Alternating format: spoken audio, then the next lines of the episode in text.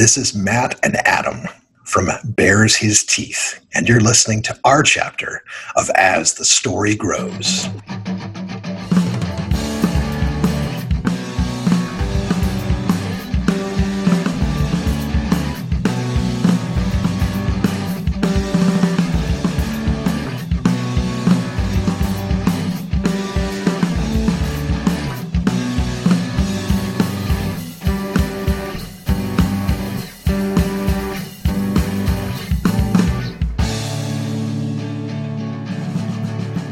Welcome to the next chapter of As the Story Grows. I'm Brian Pattons.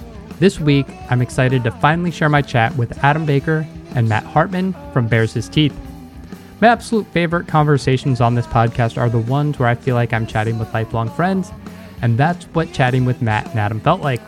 There's a lot of fun conversation about growing up as fans of hardcore and the scene both guys came up through, as well as a quick look into both Matt and Adam's band history.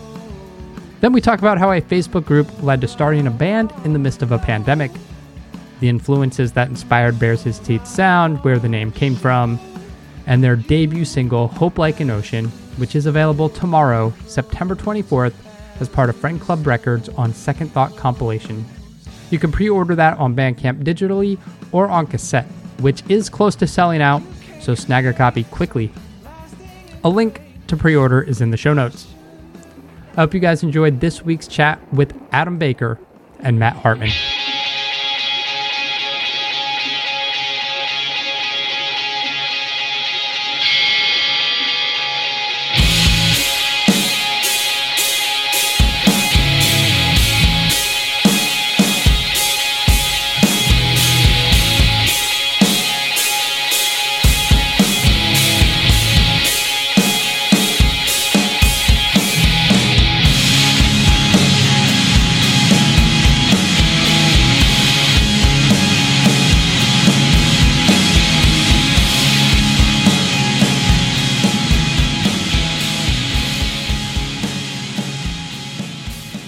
I remember seeing Overcome at Cornerstone in '96, Oh, yeah. and that was Yes. right after they went into the uh, Unbroken phase of things. Oh, yeah, yeah. They, they showed up in Levi's 501s, like pegged with like they actually I think they used like black like motor oil, Oh, yeah, man. yeah, Oh. and it, it was we were all like, "What is happening? And why aren't they wearing JNCOs with Adidas? This is not right." Right, I remember hearing stories of the Cali hardcore kids with like driving like fifth cars from the 50s and doing all that. Uh, And I thought that was the craziest thing. it was a crazy deal. Oh, yeah. Every Dan, single one of us got thin jeans after that. So yeah, Dan from Zao coming out with the overalls and the, the slick back with the Doc Martens. Like, right, Yes, the overalls. it's creepers, man, giant yeah. giant creepers. oh, yeah. Yep. It's great. Well, thanks for having us on. This is Yeah. fun. Yeah. Um, oh man, where to start? So much. Well, let's just start. Let's start with you, Adam. Um, where'd you grow up, and uh, what got you into music? Oh man. Um, so I'm mostly from Ohio. We moved there in 1984 from South Africa, actually, and um, just grew up listening to a lot of 80s hair metal radio, which is good for everyone's soul, like lots of ballads. And I came across, I think it was Green Day's Dookie. Some like I heard a song on the radio, and that was the very first like show that wasn't with my parents, like wasn't watching the Chieftains or something like that play. and uh, yeah, I went and saw Dookie, and I had a friend invite me to go see Starflyer 59 and the Prayer Chain uh, after that. And it was all over. I just I went from making like homemade MXPX shirts to uh, meeting the guys in Six Feet Deep, and uh, yeah, hardcore kind of changed my life after that. So it's why I do what I do. It's um, it's shaped everything kind of about my understanding of community and uh, how to connect with other people, advocacy, justice, the whole nine yards. So That's awesome. What about you, Matt? Um, yeah, most of my music connection is just growing up listening to Christian music. So it's the the traditional like grew up in the church kind of uh, you know listen to music your parents let you. Um, and then I got into some cooler like Christian Christian hip hop um, bands like Deliverance and uh, some of the early Christian metal. Um, then when I went to college, that's kind of when things changed. Um, Tooth and Nail had just started putting out stuff in '94. So, um, you know, got into MXPX. I actually saw um, Prayer Chain and um, Six Feet Deep and a bunch of bands at in Elgin, Illinois at Hardcore '94. We were so, just talking about that. Yeah, that's awesome, man. Yeah. So we, yeah. So Adam and I probably were at the same shows. Oh, it's a guarantee. Because um, we were, I you know, I lived in um, I kind of lived all over. My dad was a minister, um, but so it's still Midwest, so Indiana, Michigan, and Illinois. So we we probably did cross paths at some time. Oh, it's it's almost a guarantee. I remember hearing about those Elgin, Illinois, Six Feet Deep shows. Like they were legendary. Because um, we only, I was a Cleveland hardcore kid. Like, okay. Just straight up um, going. To, we saw Zao like every other weekend, nice. and it was all Splinter Shards era. So we just traveled around, and we we were so frequent at those shows that they knew us as like, what was it? It was like the oh the, the, the like Cleveland crew or something like that. like it's the only time in my life I've been in like a crew that isn't a tough guy crew. Yeah. Um, and I'd say it didn't really feel like a hardcore show when I saw them. Not because no. as later on, so Hardcore '94 was like Six Feet Deep, and then a bunch of like alternative, grungish, punkish bands, right? um, I remember those shows. Yeah, yeah, sure. yeah, yeah. So it wasn't your typical. You know, I even a little while later I saw Strong Arm in Wheaton, Illinois, at True Tunes, and that was kind of my first like hardcore show. Um, and that's you know that was a very different scene, a kind of different kind of mosh pit. Um, yeah. so yeah, it was a, it was a good time. I almost saw Strong Arm in Cleveland, Matt, but it was with Strong Arm and it was Six Feet Deep and it was Zao and I think Disciple played that show. It was like the mother of all amazing shows that I should have been at. Yeah. But I was I was very interested in a girl at the time and she bought me tickets to go see Sting and that's what I went and saw instead. Oh. So I was the hardcore kid in hardcore gear at a Sting show wishing I was at the Strong Arm. Show. So there you go. uh, that's funny. I only got to see Strong Arm uh, their reunion. What was that? 2000? 2001? Yeah, yeah. Their reunion, okay. um, which was awesome. Uh, what got you both into uh, playing in bands? Go for it, man.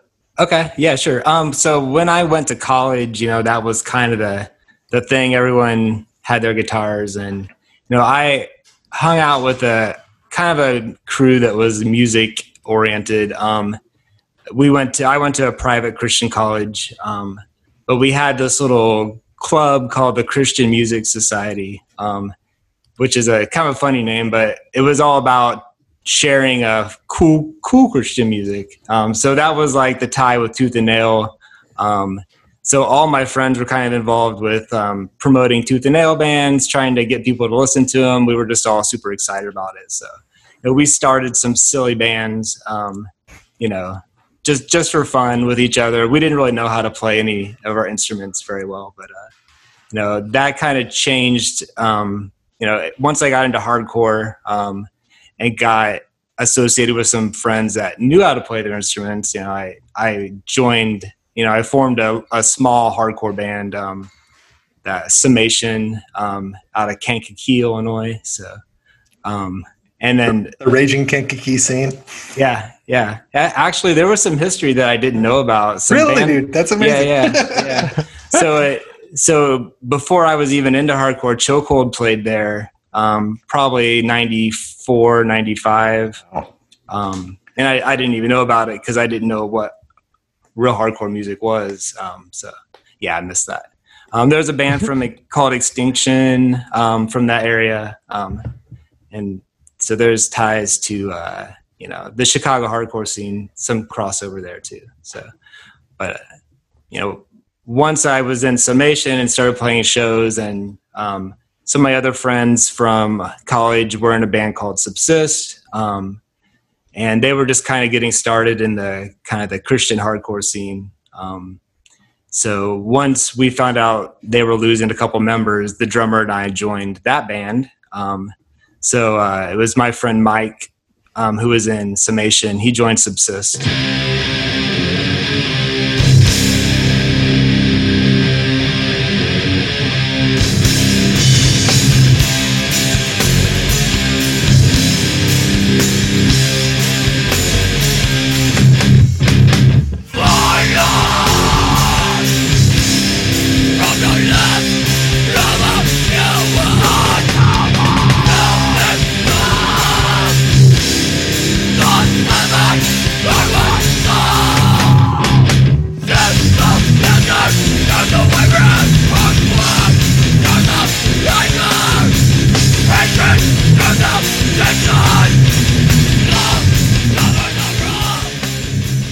So that was that was a much bigger band for us. We actually had a tour band. Um, we didn't really tour too much, just weekends. But you know, that's kind of a big thing to go from playing your shows out of your car to like all getting in a van. Um, so that was a step up.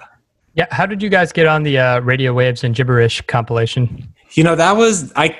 I was don't have a good you? answer. Yeah, that okay. was before okay. me. So that was one of the very first things they did. Um, and I'm assuming I I know that they were friends with the guys from Zao. Um, and probably even like Matt Traxler or something. Um, yeah.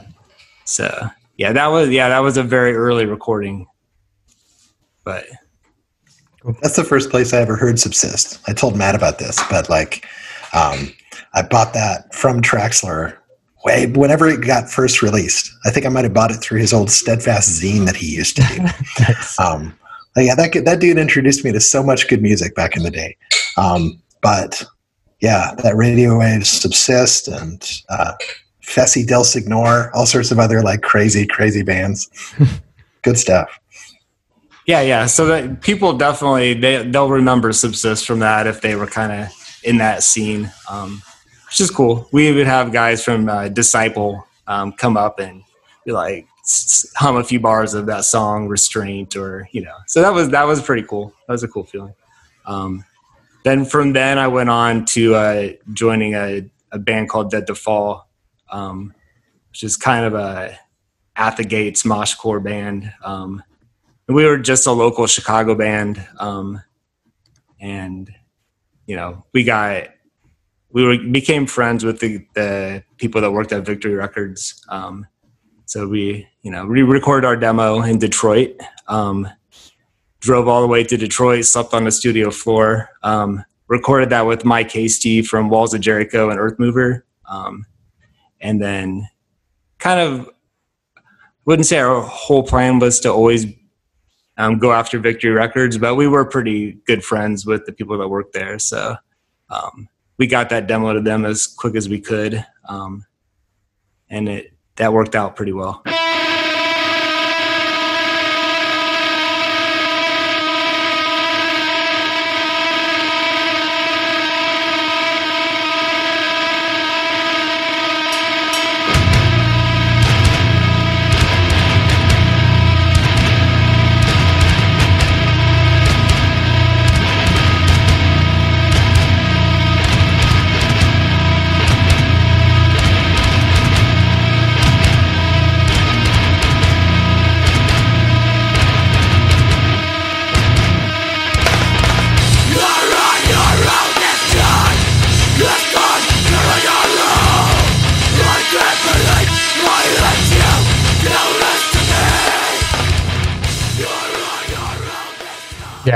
But you left the band like shortly after signing to Victory, right?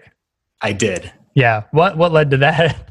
Yeah, so, you know, I was a good bit older. I mean, relatively. Now it doesn't seem that much older, but you know, you know, I had I had been out of college for a couple of years. Um, and really uh, it was kind of the time in my life where I had to make a choice, you know, do I do I want to do this tour in a band that doesn't really make a lot of money. I mean, Victory Records was was an achievement, and we, you know, I felt really good about that, and I liked the label. But um, really, it was a choice for me. Just kind of, do I want to focus on a career, focus on, um, you know, a relationship? I was dating um, uh, my now wife, um, so really, there was a kind of it was a big choice. Um, you know, I really haven't done any music since then, um, and that's you know that's been about 2002. So, um, so that's part of why I'm so excited to to to to make all these connections again. Um,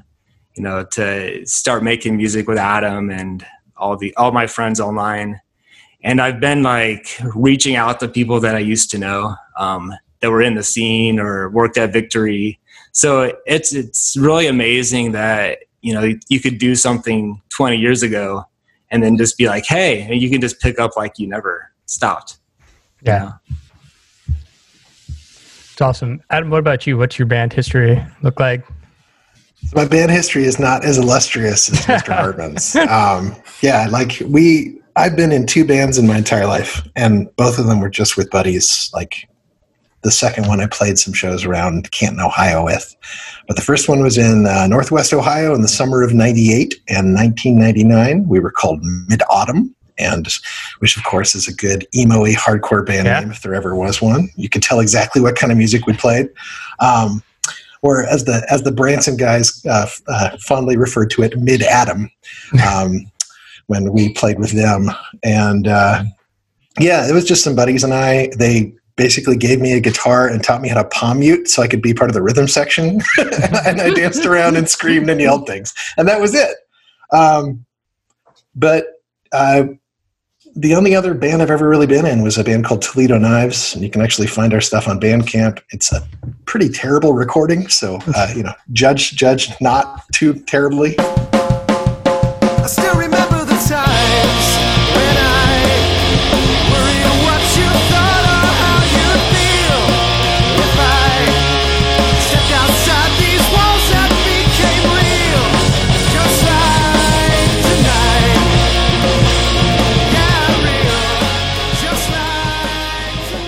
That was just a lot of fun. It was it was great to play a bunch of shows, write some music with friends, and um, I haven't been so much in bands as I've helped bands. Like I am a graphic designer and an illustrator, so I've done. Uh, I co-owned a creative company called Three Bears Design for about eight or nine years, and we did a ton of work.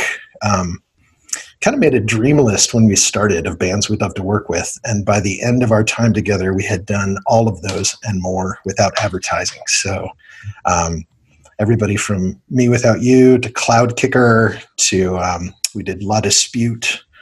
I did a bunch of different T-shirts for a bunch of different bands and merch and things like that. But yeah, that's something I still do, and I have a lot of fun doing. Did the illustrations for Narcissus hmm. for their um, Becoming Leviathan record, which is something that people seem to know and care about. So um, yeah, it's just it's still fun to do that. But this was just a bunch of friends online who used to play in bands who are now like married and or dads with full-time jobs saying we're, we're all quarantined man do you want to play some music and um, it's turned into something so. yeah pe- people have released music during covid yeah the releasing of music is still happening but you guys decided to start a band during quarantine um, and you kind of talked about that conversation. How'd that how'd that look? How'd you guys all get connected uh, to form this band? Yeah, Adam, you can probably give the history of the. so there's this kind of a chat group that we're all in, and I'm kind of a newcomer to it. So Adam probably has a better history of how that started. Well, we have a, a common friend who actually plays bass for us. His name's Daniel Johnson, and he started this online Facebook group, which has swelled in ranks to like ten or twelve thousand people and it's called Midwest Emo Posting. So you know exactly what that's about. And sure enough, we spend a lot of time talking about and sharing the music that we've loved from emo bands from the 90s and 2000s. Um, and uh, kind of a subgroup kind of kicked off where there was just some of us chatting who kind of realized that we have common faith backgrounds or um, just enjoy one another. And we've uh, been friends who've chatted back and forth. And I think when quarantine kind of started just sort of laughingly, uh, there were a bunch of us. We we kind of tossed out into the ether and said, "Hey, would anybody be interested in making some music?" Ha! and uh, four of us responded yes, and we just started throwing some ideas back and forth. And um, we looked for a drummer. Um, I had suggested a couple friends of mine. One was uh, Mark Nicks from Cool Hand Luke, and he was interested, but he's also a dad, so he is very busy and was not able to take part. Um, and uh, but my friend Matt Putnam uh, from a million bands, million bands, yeah, million I met bands. I met Matt like back in the Esoterror days, back in '96 when uh, their website was still on Angelfire and.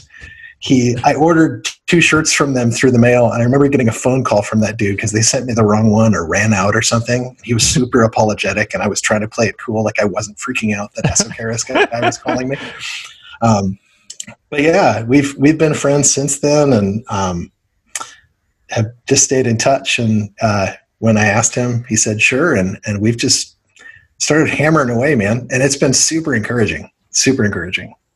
Yeah.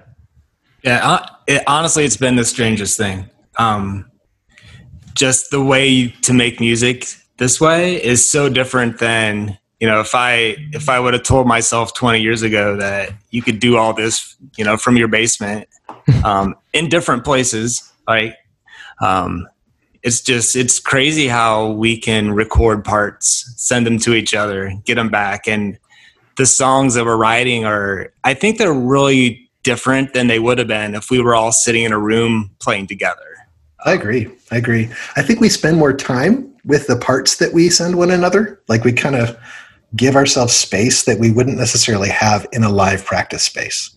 And and realistically, what's interesting is that like this is the second time I've ever video chatted with Matt. like right now. like I That's just hilarious. found out what his voice sounded like the other day. Right. And and I think four four fifths of us have never met one another in person. I'll say, and the first time I've heard Adam's voice is when he recorded a spoken word spoken word part on one of our songs. That's right. I forgot because I I only had ever heard him sing until then. So yeah, that's so awesome.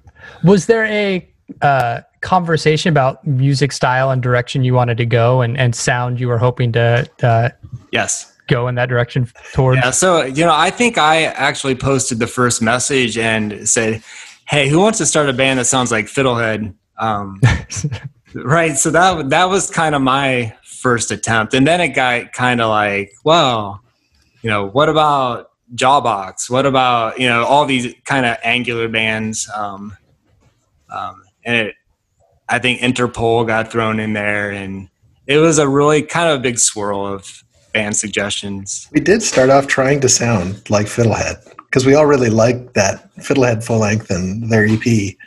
And just what it comes down to is I can't sing like that. and I, I am a terrible screamer. Like we'd get a song if I was screaming and I'd never be able to do anything ever again. so yeah, we just kind of, I think it honestly came a lot from listening to the new Quicksand, um, which is this just powerful record. It's so good. It's so good, so man. Good. Oh. Um, but the thing we, I think we all love about that is that there's such inventiveness in regard to the music, but it's freaking heavy. And the dude has a great voice that he uses. Like it's it's uh, much more melodic than like Slip or like those early records. Um, yeah, I, I think that record really kind of freed us up to say like we can just do whatever the crap we want to do. That's cool. And uh, who's taking the lead on like writing, if, if anybody? I mean, you're kind of all doing it at home, sending parts around. Uh. yeah, so it's kind of like it, it varies. Sometimes uh, our one guitarist, uh, Nat Danger, as we so lovingly call him, Nathaniel Fitzgerald, who's in another band called Spaceships that everybody should check out. They just released a new record, and it's yeah, it's, it's very good. Yeah.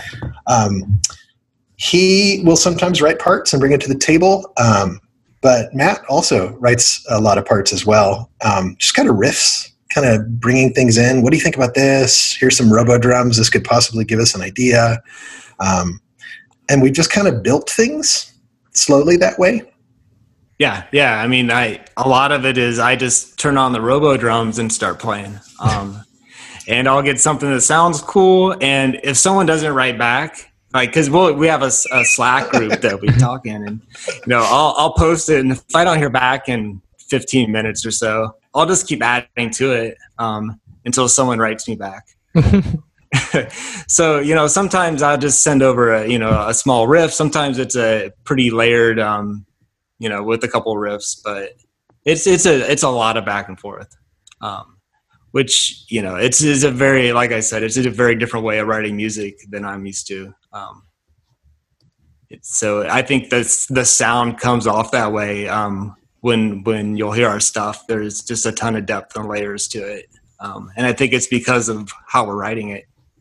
I think the layers is key because I mean Matt, you'll start with guitar parts, and Nat will add guitar parts on top of that. Um, Daniel will come in with his bass, which just like transforms the world, and uh, and then I'll probably bring vocals in, which alters the whole mood of things. And we might fiddle around some more before sending it off for live drums, and then we tweak it from there and make additions as we go. So there are so many layers to what we're making, um, which is just a blast. That's awesome. I assume it's through uh, spaceships. That's how you guys got connected with uh, Friend Club Records. Well, actually, Daniel uh, co-owns Friend Club. Like Oh, he okay. he helps run that. So, Oh. and our friend Rob, who's also in our little chat group, is the other guy who runs Friend Club Records. So. Uh, they very generously and pretty naturally said, since they're putting out everybody else who are, we're all friends with, they said, "Hey, do you want to do something with us?" And we're, we're really excited about releasing um, whatever we put out with them. That's awesome. the The first single you're unleashing is uh, "Hope Like the Ocean."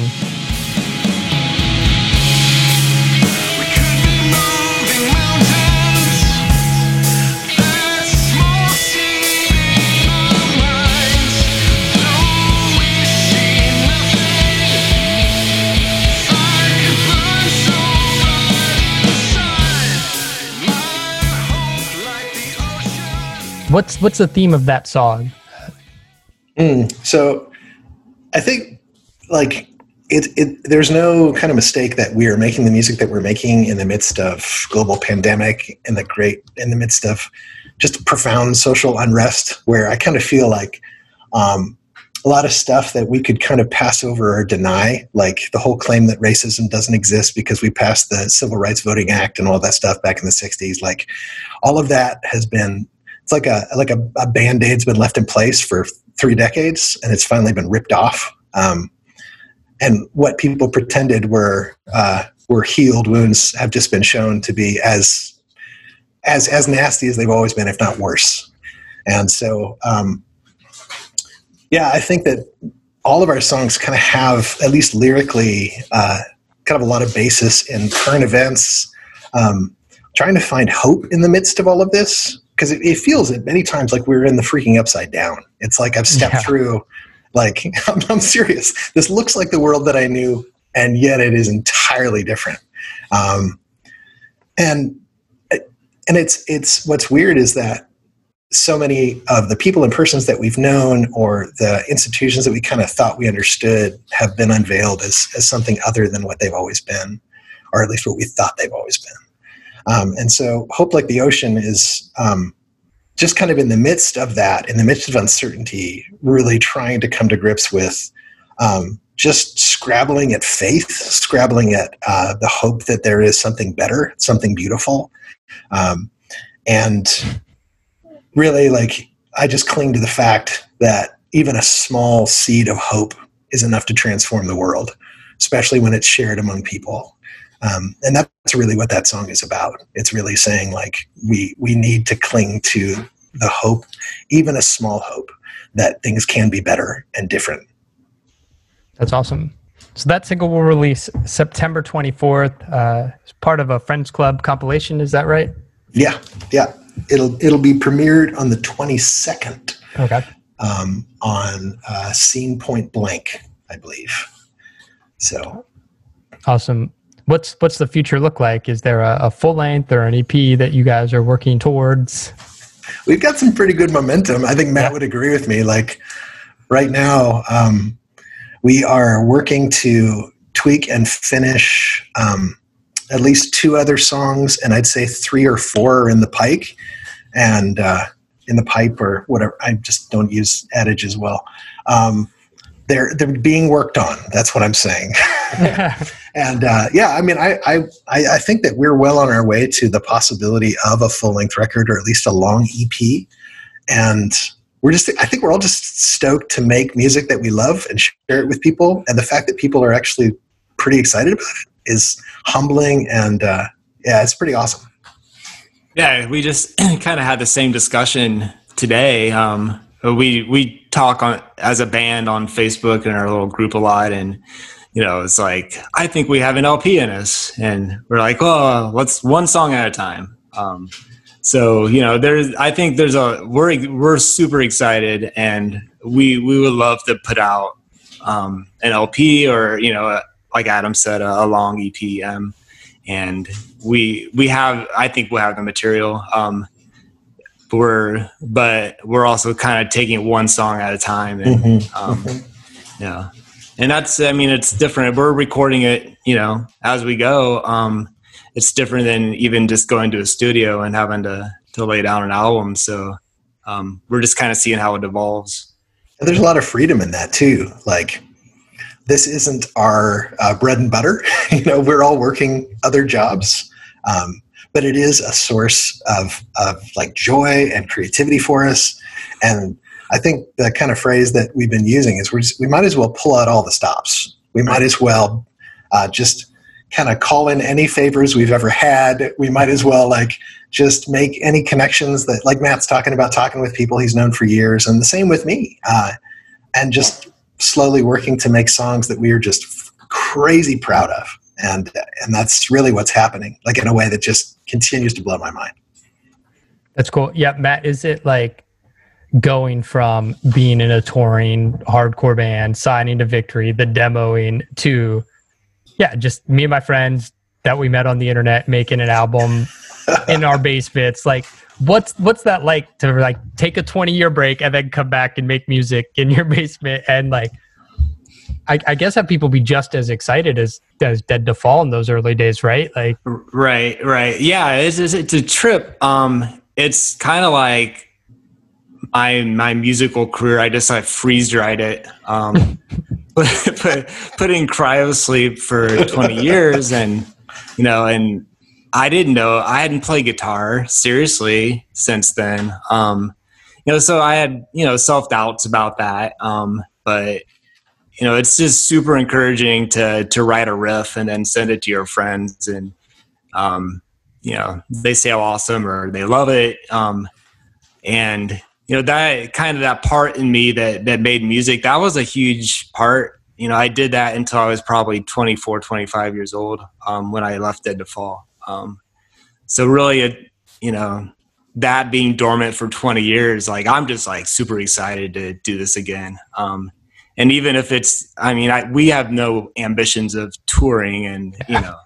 any any of that. Um but you, just with the technology that and then the stuff we can use to share our music and get it out there um it's crazy. And it's just crazy that these connections are almost instant again. Um you know the people that i haven't reached out to in forever um they're you know they're happy to hear from me. Um it's it's always been a crazy scene um the hardcore scene. Um and it's been hard to explain to people that didn't like weren't part of it right Mhm. um but just the connections that i made like there was a guy on um adam's page that was like he heard about our band and was like hey matt matt hartman from you know exclamation x which is like that like small little band that i was in first one yeah yeah, he's like, I, I'm so glad he's doing new stuff. I'm like, how does this guy even know about that band? And so I talked to him, and he's like, yeah, he's like, I, you know, I saw you guys um, when you played with Subsist and Zao, and uh, you know, we talked and hung out, and he's like, I just really, you know, was into what you were doing, and it just blew me away that, you know, that someone even remembered that about that band. Um, but that's that's like the connections that were made back then. Um, it's, it's crazy. that's a guy who I'm friends with because his band his band played with my first band a few times in Northwest Ohio. And so like realistically the scene all around the country is not that big, you know. We probably we're probably talking about like I don't know, at any point in the 90s probably like 6 to 800 people who are kind of like fundamentally moving around or making music or stuff like that. And it's just crazy to kind of think those connections are easily revivable and that i mean all of us are like i'm 42 and like it's just such a blast to be able to kind of be like hey do, do you want to be a part of this? We still listen to this music every single one of us. Um, we may look professional during the day but you know i'm i'm throwing down in a pit in my heart any anytime i'm driving to work or anything like that shouting along. So it's a lot of fun. Right that underground hardcore punk indie scene is so small and then when you boil it down to like the christian subset it's even smaller and oh, it's like so small. between festivals and bands like pe- people like randomly know each other and it's like those connections it's like you didn't know each other but you were both there and that connection lives on and and yeah it, it binds us all. Where'd that name come from? Well, uh, there is uh, a phrase in the Chronicles of Narnia where uh, they're talking about Aslan. When he bares his teeth, winter meets its death, and when he shakes his mane, spring will come again. And given current realities, I was like, I think we could use some teeth baring, some mane shaking. Let's make that happen. so that was suggested, and everybody liked it. That, that's awesome. Yeah, I think I saw on your Facebook page uh, you have the Dave Quiggle Narnia uh, Yeah. painting. Yeah, Yeah. which yeah. is awesome. That's cool. A- Anything else? Do you want to share, guys? Oh, Adam, we didn't mention Dan's band. Yes. Do you want to go ahead and talk about that? Yeah. Yeah, yeah. Dan, um, Dan from you know plays bass. Um, he uh, he has a band with his wife called The Bell and the Hammer. Um, how would you describe their music, Adam? It's, it's kind of like an indie folk duo, lots of great harmonies. Um, I think that's one of the things that I love so much about this band is the people who play in it either make completely different music or listen to a lot of very varied music. Like we're we're definitely not a bunch of like grumpy old men who just listen to metal. Like Right. um, we come from a lot of really different backgrounds. And so, yeah, I, I think that, I mean, we just want to kind of take the opportunity to say, you know, listen to The Bell and the Hammer, which are on Frank Club's record. Listen to Spaceships, which is also releasing stuff on Frank Club. Um, and there's just a lot of really good music out there, and we're excited to support it and take part in it.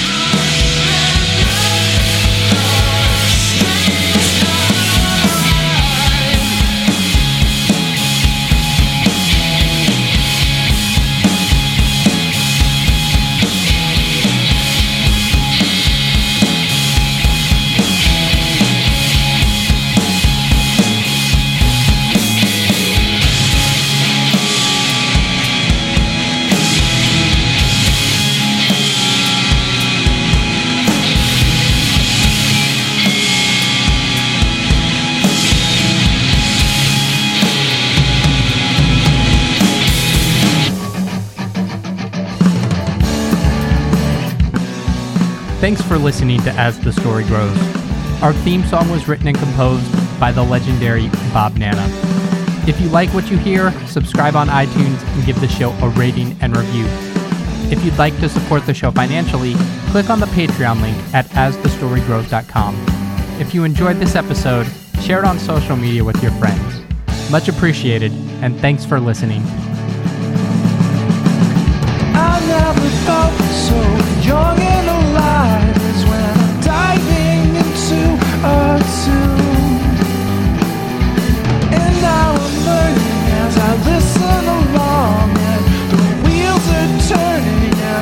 Start.